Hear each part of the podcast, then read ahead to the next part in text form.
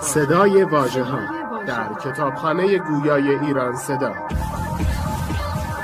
مجموعه ارزشمند از کتاب های گویا www.iranseda.ir فصل سوم. ماجرای پادشاهی بهرام.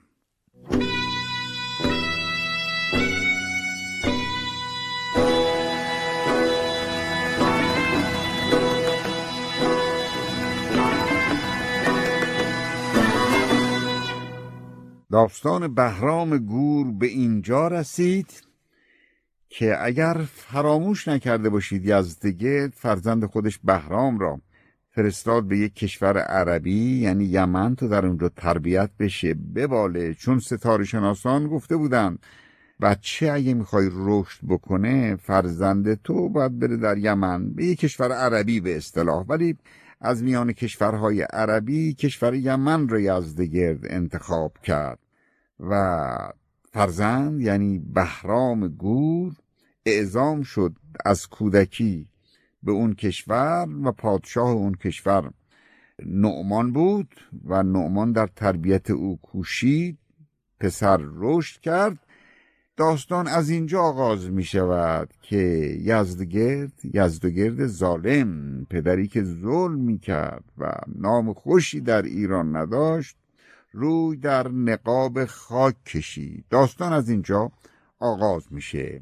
یزدگرد از سریر سیر آمد. کار بالا گرفت زیر آمد. تاج و تختی که یافت از پدران کرد با او همون که با دگران سرنوشت همینطوره. هر طوری ما رفتار بکنیم همونطور بر ما مسائل دیگه حادث و حاصل میشه. چون توهی شد سر سریر ز شاه انجمن ساختند شهر و سپاه. خب شاه مرد دور هم جمع شدند پیری از بخردان گزین کردند نام او داور زمین کردند. انجمن کردند جمع شدند دور هم و در میان خودشون یکی از پیران را یک کسی که صاحب تجربه بود برگزیدند و به جای یزدگرد اون را به تخت سلطنت نشاندند. خب بنابراین چون یزدگرد روی در نقاب خاک کشید عرف این بود که فرزندش رو دعوت کنند تا شاهی رو بپذیره و به جای پدر بنشینه. از اونجایی که بهرام در یک کشور عربی و با تربیت غیر ایرانی بزرگ شده بود مردم ایران میل نداشتند اون فرزند به تخت سلطنت بنشینه. ضمن اینکه پدرش یزدگرد ظالم و سیاه کار بود و آهاد مردم از دست او به سطوح آمده بودند. فکر هم می‌کردند بهرام فرزند اون همین طریق و همین سیاق را خواهد پیمود. گفت هر کس در او نظر نکنیم و از پدر مردنش خبر نکنیم. گفت هر کس یعنی همه گفتند که ما نمی‌گذاریم فعلا بهرام بفهمه یزد و گرد پدرش مرده. گفت هر کس در او نظر نکنیم و از پدر مردنش خبر نکنیم. کان بیابانی عرب پرورد کار ملک عجم نخواهد کرد. ملک عجم یعنی ملک ایران. وقتی که عرب به ایران آمدند زبان ما رو نمیفهمیدند به همین دلیل ما را گنگ میخواندن می‌گفتن ایرانی ها گنگن و گنگ به زبان عربی میشه اجمه عجم. به همین دلیل این عجم بر نامش بر کشور ایران ماندگار شد. پس مردم نشستند و گفتن فعلا بهرام با خبر نشه و او یک فرزندی است که عرب پرورده است. کان بیابانی عرب پرورد کار ملک عجم نخواهد کرد. بالاخره با چنین شیوه یکی از شخصیت های کشور را برگزیدند و به جای یزدگرد بر تخت نشوندند. از اونجایی که خبر هیچگاه پنهان نمیمونه به مرور زمان خبر درس کرد و بهرام از این که پدرش مرده خبر یافت و فهمید ضمناً که یک کسی را به جای جانشین از پیران برگزیدند و به عنوان پادشاه منتخب به تخت نشاندن و به پادشاهی منصوب کردن بهرام خب فکر می‌کرد بعد از پدر پسر باید بر تخت بنشینه. سخت رنجیده شد دلگیر شد. اما صبوری پیشه کرد. منتها درونش آتش بود و به هم میپیچید و نگران و اسیانگر شده بود. با این حال خشم خودش را فرو می‌برید. چه کرد بهرام؟ بله لشکری عظیم در یمن فراهم آورد. صد هزار سوار همه سلحشور و دیوبند و آهنخوار.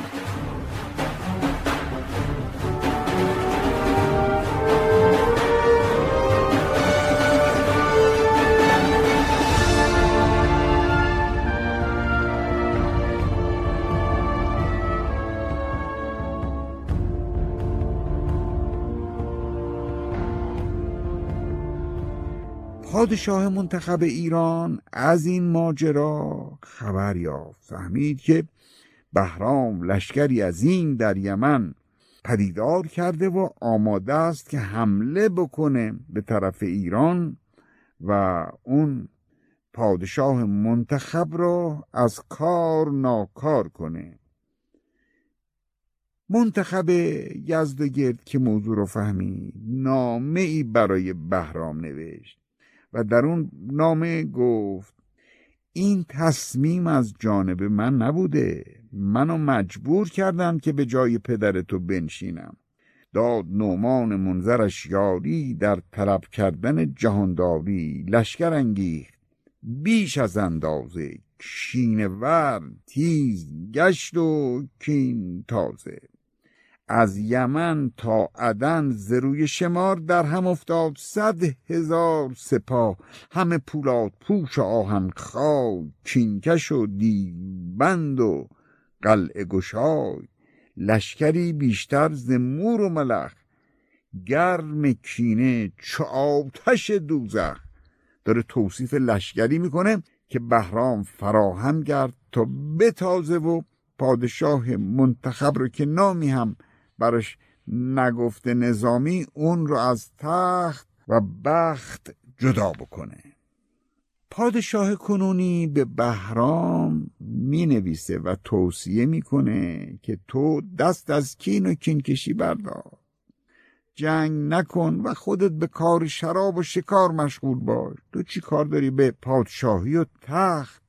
و بهش میگه تو یادت باشه من نایب تو هم من خودم رو پادشاه نمی‌دونم. من معاون توم بالاخره من پیر شدم.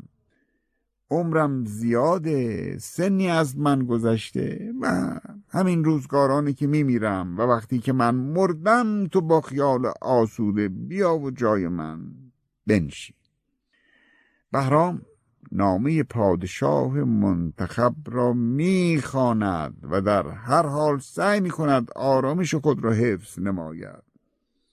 متن نام این بوده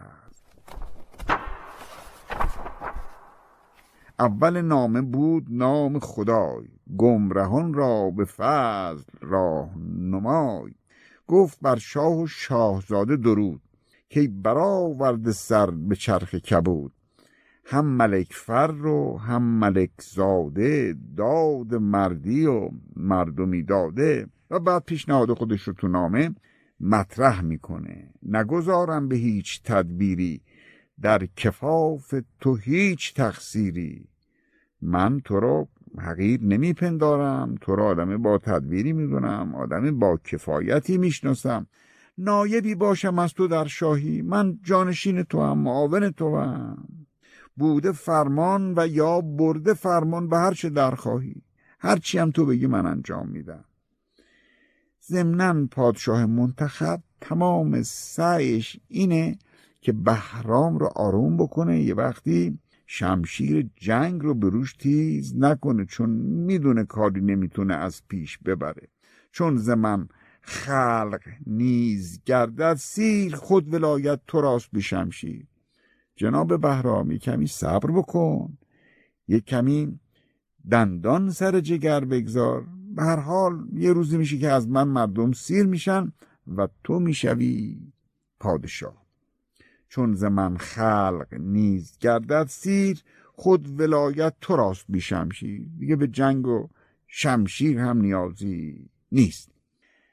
بهرام نامه جانشین پدر را می‌خواند. سخت در شگفت می آید و به قول نظامی جوش آتش برآمد از بهرام. گویی شعله اسیان آتش در دلش بالا می‌گیره ولی باز خود را به صد توانایی داد چون زیرکن شکیبایی. میگه بهرام بهرام به خودش میگه بهرام تو نباید صبر رو بشکنی باید شکیبایی پیشه بگیری. چون آدم ناسبور ممکنه خطایی ازش سر بزنه.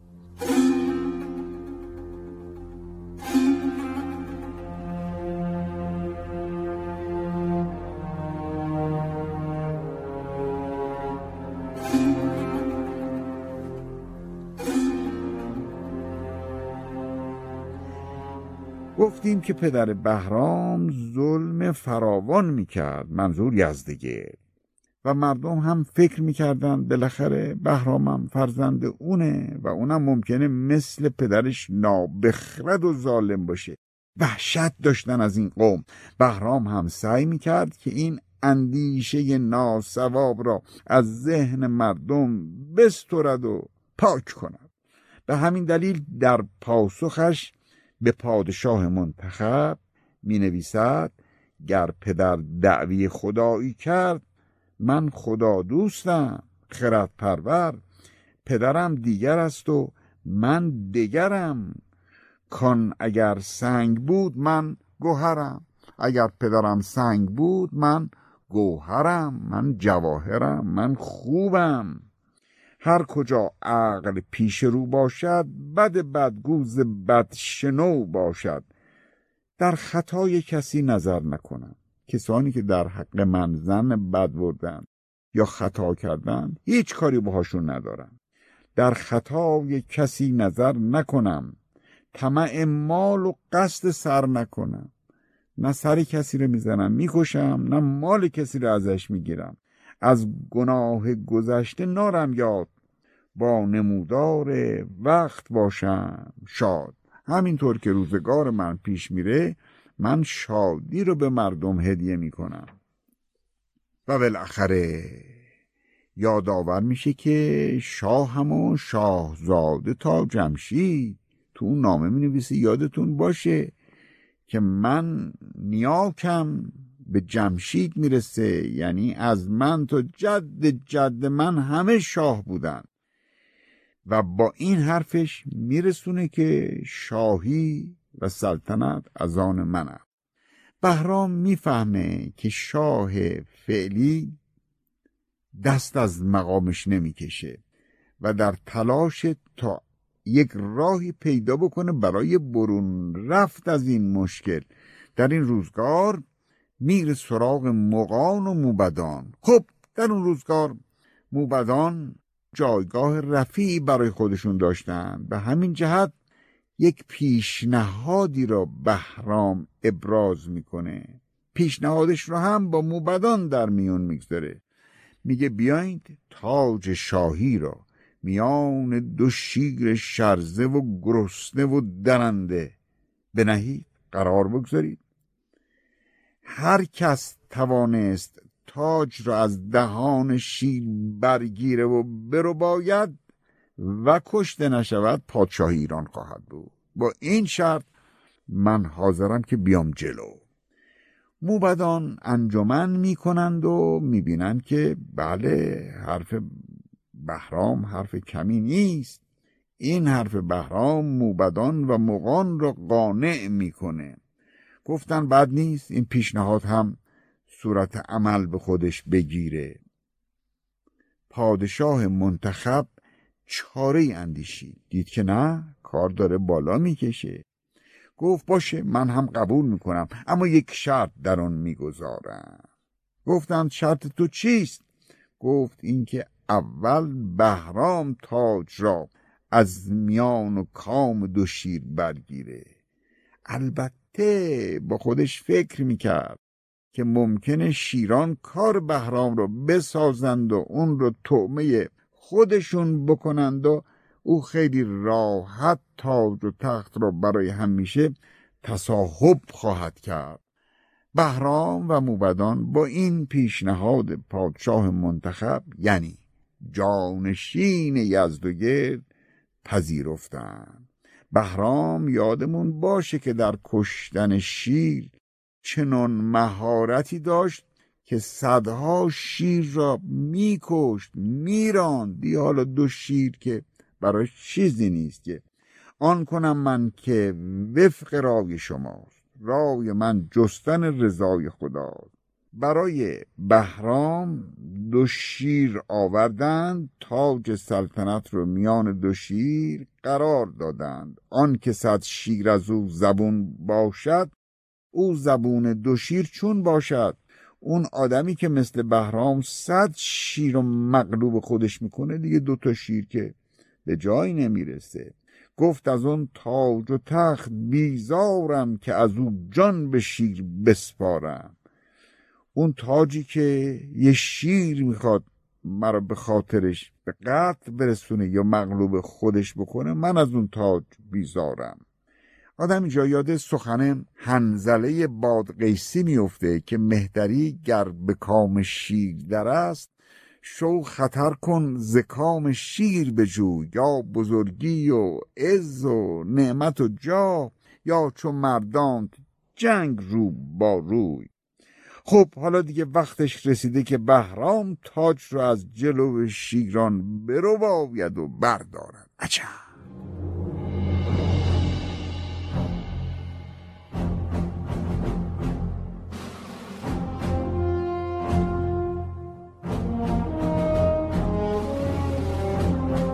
اصلا کار ساده ای نیست.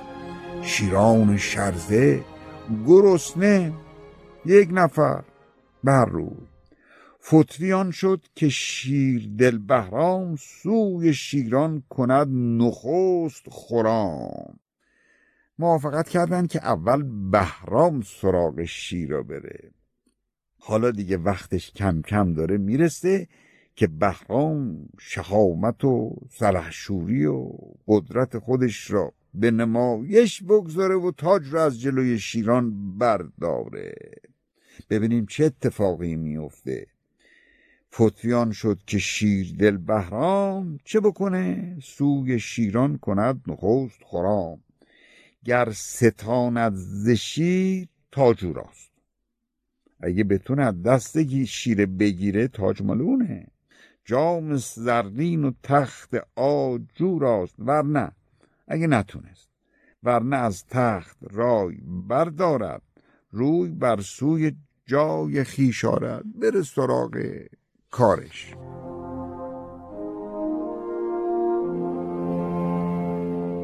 شاه بهرام از این قرار نگشت قبول کرد. سوی شیر آمد از کناره دشت وحشتناکه تاج اونجاست در یک میدانی. دو شیر در کنار تاج نشستند منتظر طعمه. بهرام آرام آرام جلوی شیران میره. وقتی به حریم شیران نزدیک میشه نره ای برمیاره گویی زمین داره میلرزش. تاج را با شتاب از میان شیران برمیگیره. اما شیران که ننشستند چنان به بهرام حمله می‌کنند گویی که یه لغمه خامش می‌کنن. اون رو به دامش می‌کنن. گویی می‌خوان بگیرن و پارش بکنند و تومه خودشون بگردونن. شه به تعدیبشان چو را یفکن سر هر دو به زیر پا. عجیب. شمشیر کشید بهرام و سر هر دو شیر رو زد. از تنشون جدا کرد.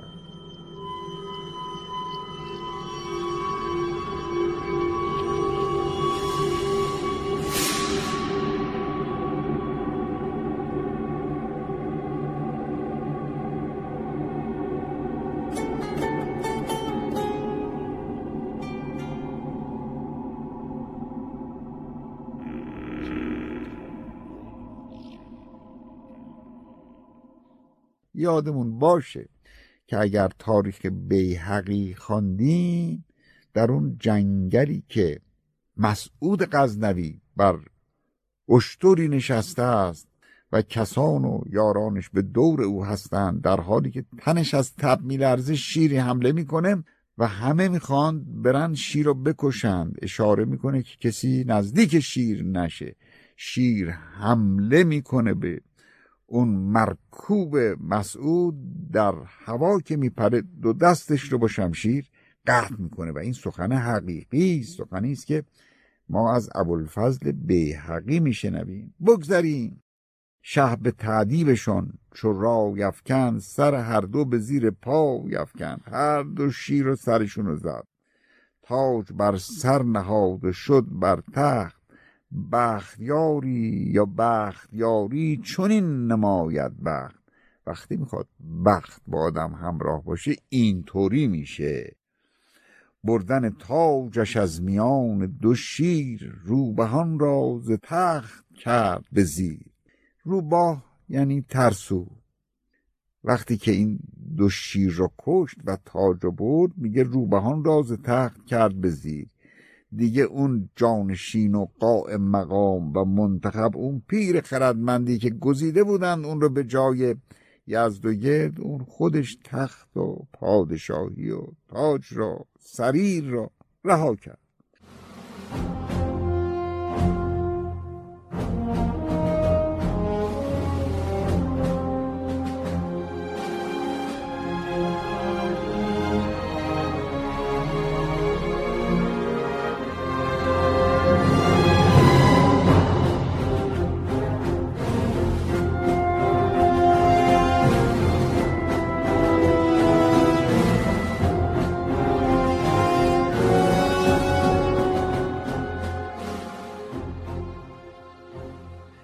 اما اینجا می‌دونیم که نظامی مردیش زاهد با خدا خدای پرست مسلمان. در اینجا بهرام گور پیروزی خودش را مدیون خواست کردگار بلند مرتبه می‌دونه. چرا؟ در میان کار یه مرتبه رفتم سراغ دین و آین نظامی به خاطر این دو سه بیتی که از زبان بهرام می‌گوید بر خدا خواهم آفرین و سپاس. کافرین باد بر خدا شناس. پشت بر نعمت خدا نکنم شکر نعمت کنم. چرا نکنم؟ به محض اینکه بهرام پادشاه ایران میشه رسم انصاف در جهان آورد. رفت سراغ انصاف رفت سراغ عدل. رفت سراغ دادگری رسم انصاف در جهان آورد عدل را سر بر آسمان آورد. چنون داد و عدل رو رواج داد که گویی تا آسمان ها هر چیز و هر کس در کمال انصاف و معدلت زندگی می کنند کرد با داد پروران یاری هر کی که دنبال داد می‌رفت هر کی دنبال قانون می‌رفت یاریش می‌کرد. با ستمکارگان ستمکاری. اما اگر کسی می‌خواست ستمی روا بداره اون وقت به حسابش رسیدگی می‌کرد. قفل غم را درش کلید آمد کامد او. فرخی پدید آمد. یا این طور بخونیم کامدو فرخی پدید آمد. وقتی که بهرام پادشاه شد همه جا فرخی و نشاد پدیدار گشت. کار عالم زنو گرفت نوا بر نفسها گشاده گشت. هوا مردم یه نفس راحتی کشیدن. خب اما بدبیاری بهرام چی بود؟ این که در این روزگار سالی شد. سالی پدید آمد و همه مردم برنج افتادن.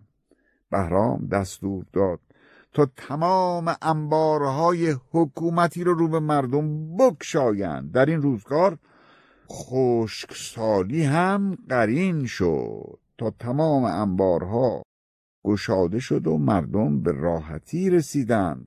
سوی هر شهر نامه ای فرمود که در او از ذخیره چیزی بود. هر شهری که می‌دونست یه انباری هست و مواد خوردنی یا چیزهای خوردنی در اون انبار نامه نوشت تا امینان شهر جمع آیند. امینان شهر یعنی کسانی که مردم قبولشون دارن. در انبار بسته بکشایند انبارها رو به روی مردم باز کنند. بهرام کاری کرد کارستان. هیچ کس نبود که در مصیبتی گرفتار بیاد. هیچ کس نبود احدی نبود از فقر و گرسنگی سر بینان زمین بذاره یا حتی بمیره جان بده همه رو در آسایش و نعمت غرق کرد. بله و به خاطر این قهدی هفت سال دست مردم را از خراج کوتاه کرد. دستور داد که حکومتیان حق ندارند برای هفت سال از مردم باج بگیرند مالیات بگیرند تا مردم در رفاه کامل به سر ببرند. هیچ کس حق دریافت خراج نداشت. از آن پس فرمان داد که مردم جمله باید باید به خوشی و شادمانی و طرب و رقص و نی روی بیارند تا هیچ ملالی در کشور بر مردم مستولی نشه. امید مردم حفظ بشه. امیدشون سوس نشه. آنگاه شش هزار مطرب خبر کرد در بعضی منابع آمده است که از هند و کشورهای اطراف مطرب استخدام می‌کرد و مردم باید روزهای خاص به شادمانی و نشاد بپردازند تا امید در آنها رشد بکنه و نشاد روزگارشون را فرا بگیره.